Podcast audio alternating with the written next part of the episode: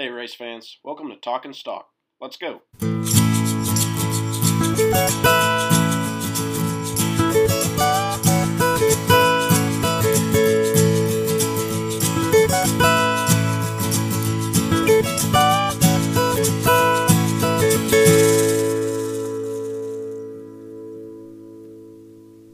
Hey, everybody. Welcome back to episode number 17 of Talking Stock. As always, Novus playing us in on the strings. I'm here with my co-host Trey. Trey, how you doing?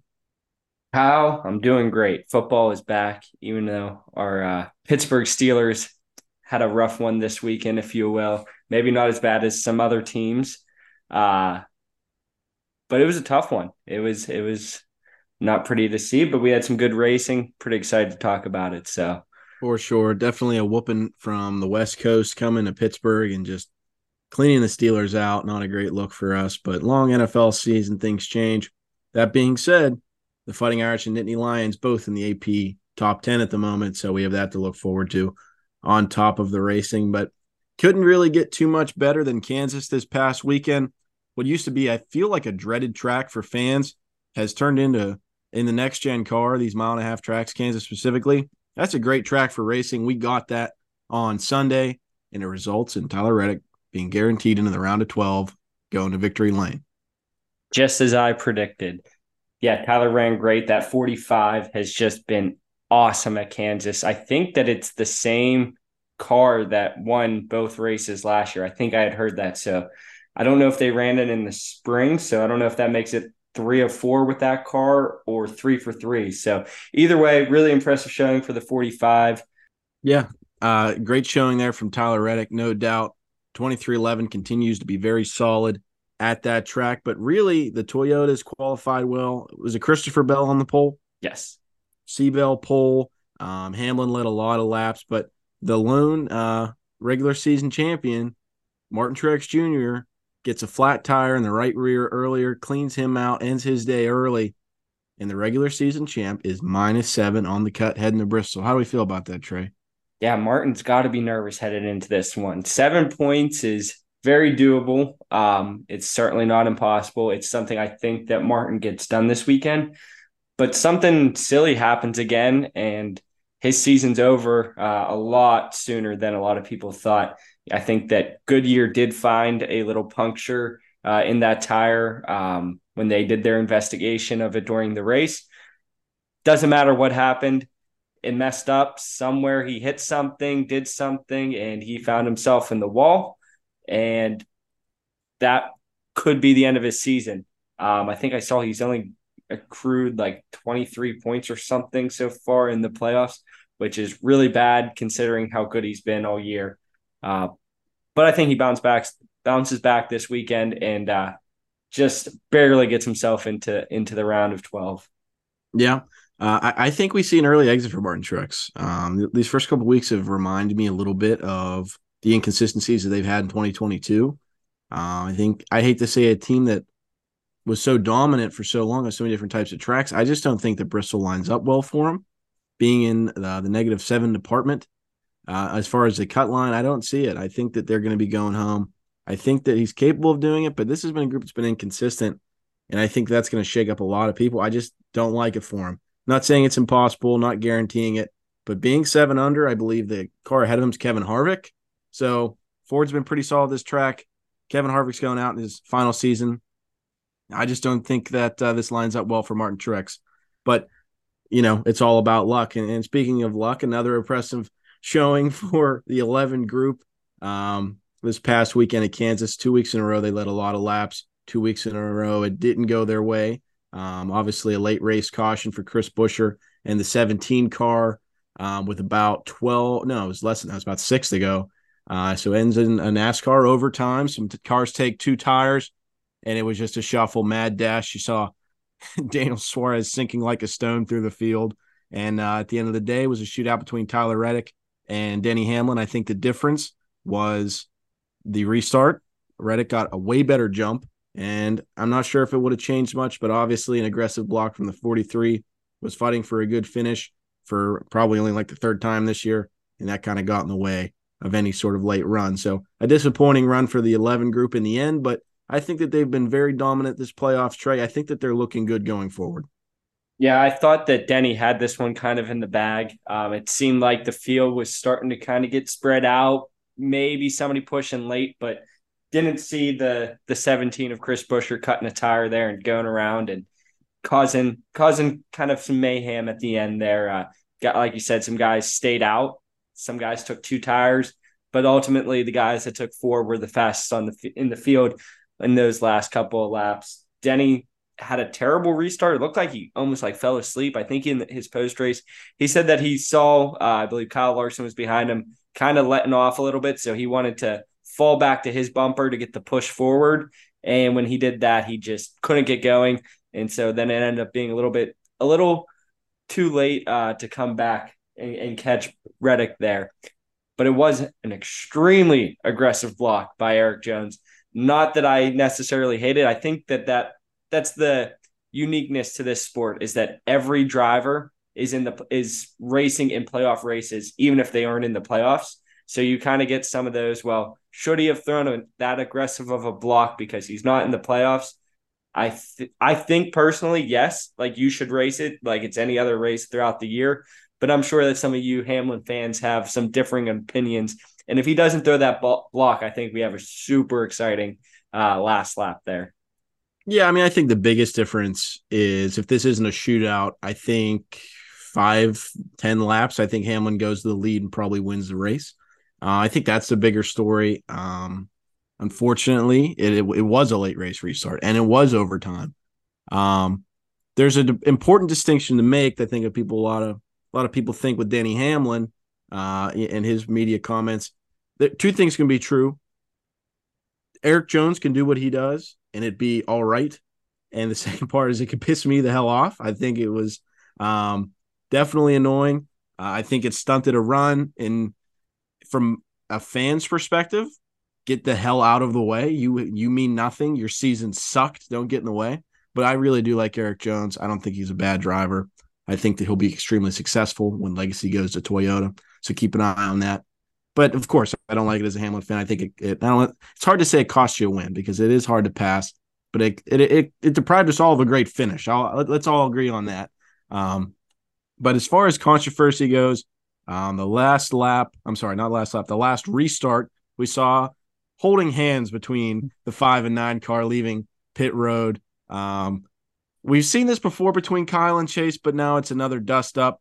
Is this something more or is this just a it happened it's in the moment it's gone?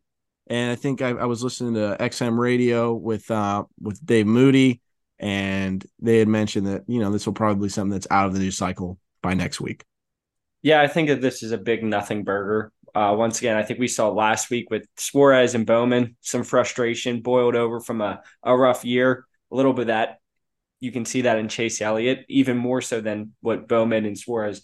They're not expected to compete for a championship as much as Chase Elliott is. So I think Elliott got a little frustrated with Kyle there. Um, like Kyle said, I think he'll watch that replay and realize that there was really nowhere for Kyle to go. In his post race interview, Chase Elliott acted as if not a single thing happened there. Um, but I, I, think that if if worse comes to worse, uh, Mr. H will sit the two of them down and they'll work through it. I don't I don't see this being a, a news story moving forward. I don't see any further like on track retaliation or or any uh feuds within that organization moving forward. I think pretty much a, a whole lot of nothing. Yeah, I'd have to agree with that. Uh, of course, Chuckles was himself in the post race. I wasn't expecting anything less.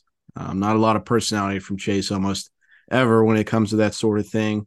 Uh, I think people really want this to be, and I think it's fans projecting um, the reality that uh, well, Kyle Larson is a better race car driver, but that doesn't take away from the fact that Chase Elliott is also a very good race car driver and a champion. Uh, but I think that on both sides of that aisle, fan wise, they want the other to know that the other one is a good driver. Um, but most of all, in that organization, there's room for a stable of champions. And that's why they have had a stable of champions for a very long time. Um, I, I think people want to turn this into Jimmy and Jeff.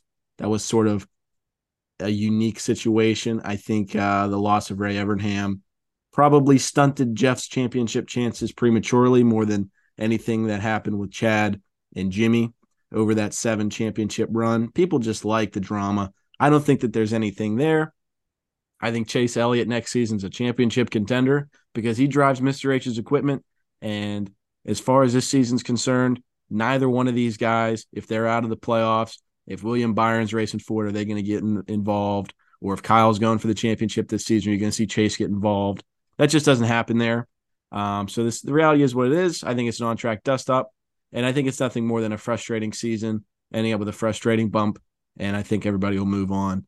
But as we move to the Roval, I'm sure that the fortunes of Chase Elliott will change a little bit because I would expect him to run up near the front because that's his track. To be honest with you, I like him there at the Charlotte Roval.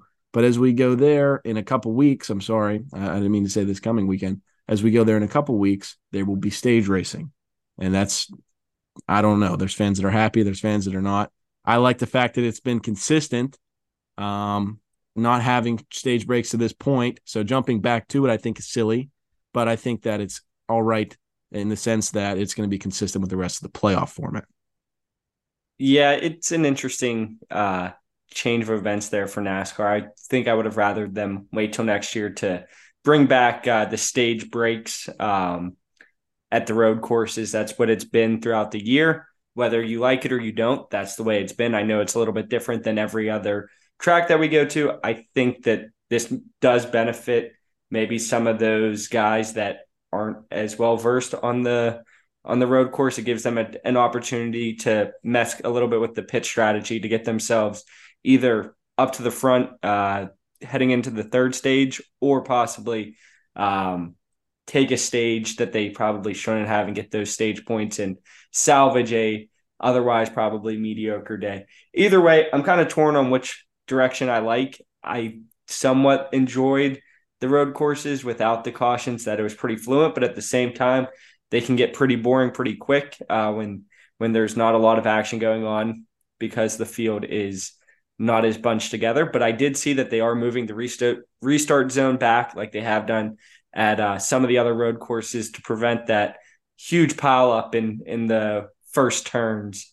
So I think that should help and kind of get maybe the best of both worlds there. Yeah, I agree with that. Unfortunately, a lot of these stage break uh, road course races just turn into wreck fests, which I don't enjoy. We've spent a lot of time on that this season. I don't really care to bring it up again, but fact of the matter is, with the restart zone changing, hopefully we don't get that the biggest thing when it comes to being a fan, I like to be consistent with the racing that we're getting. I probably wouldn't have changed it to this point in the season because that's what the standard's been. But this is the lone road course race in the playoffs, so checks out that they should add it um, to the stage breaks like the rest of the playoff races. I mean, there's an argument either way. You can argue that to the cows come home, but either way, that'll be a race that I'm super excited for because the Franken courses typically suck. But um, moving on from that, this week we have the Bristol Night Race, a marquee event and crown jewel for NASCAR. Trey, uh, there's no dirt there this weekend, but when you were there, there was no dirt. So what can we expect? Yeah, thank God that the dirt is gone. Uh, this weekend is, as you put it, a crown jewel of, of NASCAR, of motorsports.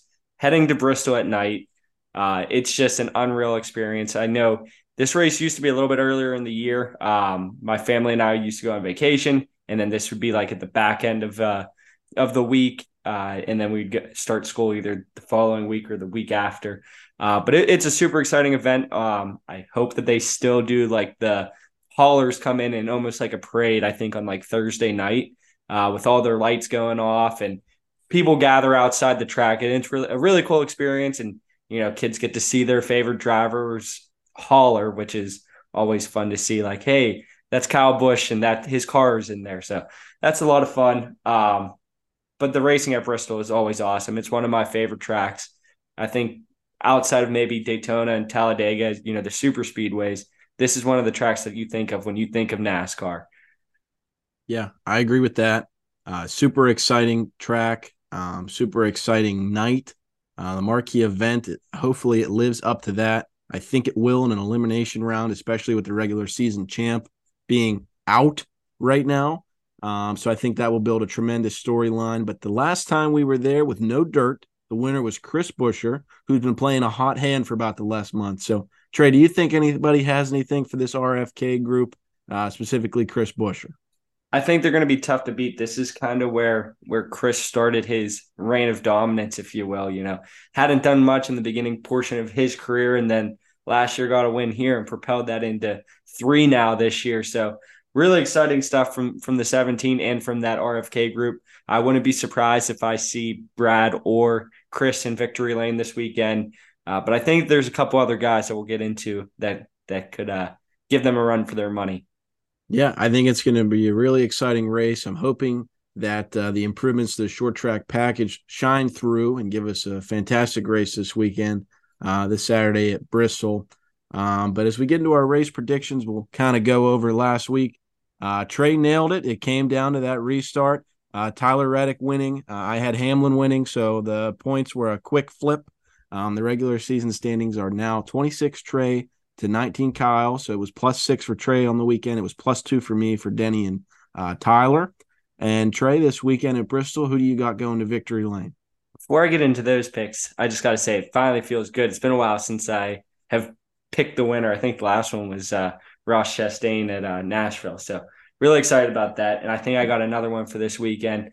Uh, he's ran fairly well the last two weeks, despite starting at the back of the pack uh, for some incidents in qualifying and practice. But I'm going to take the king of Bristol, Kyle Busch, to get win number nine at Bristol. Well, I, I like that pick. Uh, I think that that would be a big momentum swing for them, most of all. Um, they've been needing it. Not that their finishes have been bad, um, but their starting points have been rough. They just could use some good luck. So uh, I would definitely be interested to see that happen and see where that takes this RCR group through the playoffs. Uh, as for myself, I am going to stick with Roush Fenway Keselowski and specifically Keselowski. I think the six finally goes to victory lane. It'll be Brad's first win as an owner driver, and I think he'll be holding the sword when it's all over here at Bristol. Certainly a good pick considering I have Brad in my top three of five along with Kyle. And joining them, the other the other Roush Fenway Keselowski driver and Chris Buescher there. I think those guys have had a lot of speed. They're going to continue to have a lot of speed. This is a track they can go out and dominate. Uh, so really excited for it.